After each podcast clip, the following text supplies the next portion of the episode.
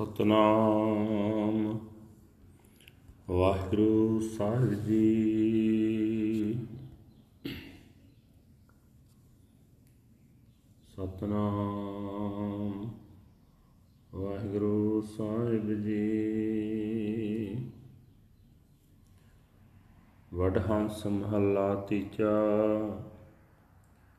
ਰਸਨਾ ਹਰ।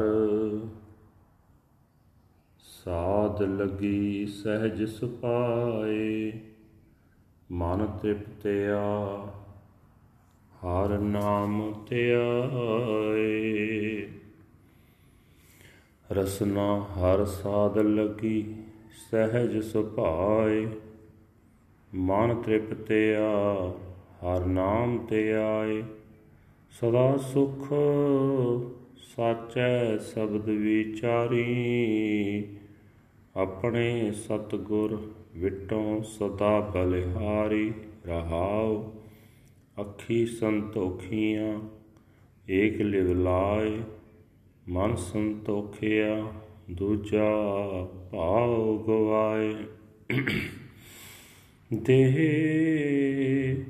ਸਰੀਰ ਸੁਖ ਹੋਵੇ, ਸਬਦ ਹਰ ਨਾਏ, ਨਾਮ ਪਰਮਲ ਹਿਰਦੈ ਰਹਿਆ ਸਮਾਏ। ਨਾਨਕ ਮਸਤਕ ਜਿਸ ਵੜ ਭਾਗ, ਗੁਰ ਕੀ ਬਾਣੀ ਸਹਿਜ ਬੈਰਾਗ। ਨਾਨਕ ਮਸਤਕ ਜਿਸ ਵੜ ਭਾਗ, ਗੁਰ ਕੀ ਬਾਣੀ ਸਹਿਜ ਬੈਰਾਗ। ਵਾਹਿਗੁਰੂ ਜੀ ਕਾ ਖਾਲਸਾ, ਵਾਹਿਗੁਰੂ ਜੀ ਕੀ ਫਤਿਹ।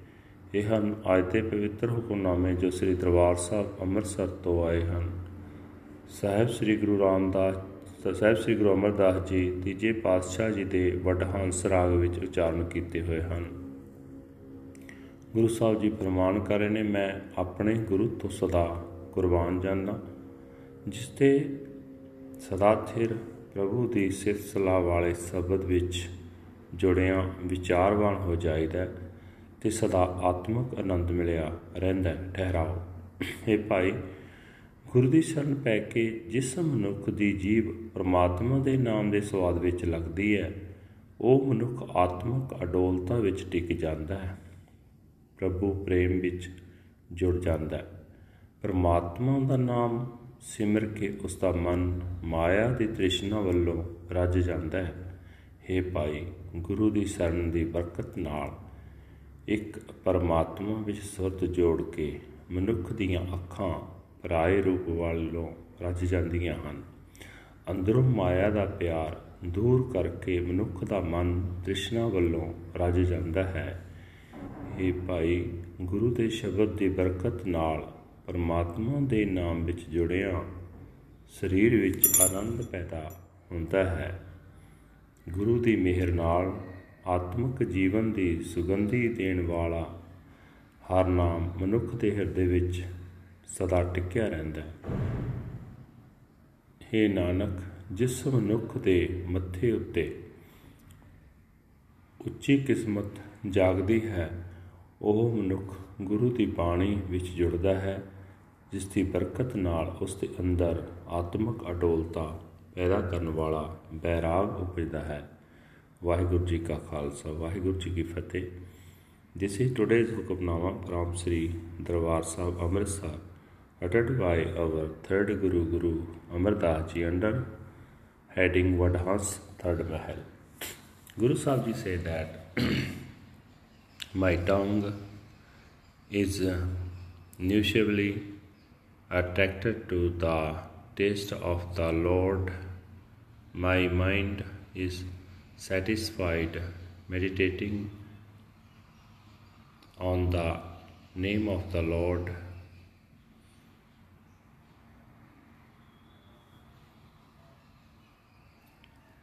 Lasting peace is obtained contemplating on true word of the Shabad.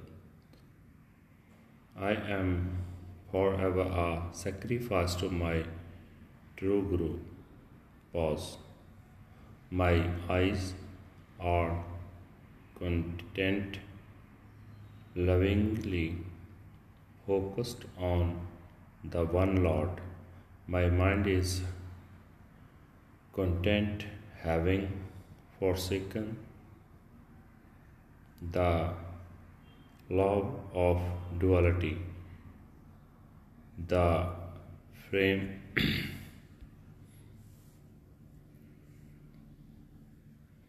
frame of my body is of peace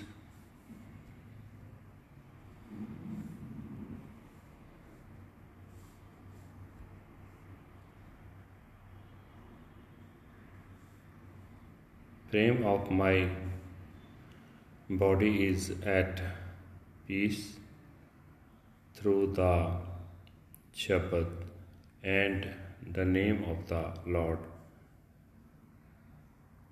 The fragrance of the Naam permeates my heart, O Nanak, one who has such great destiny written upon his forehead through the word of the Shabbat.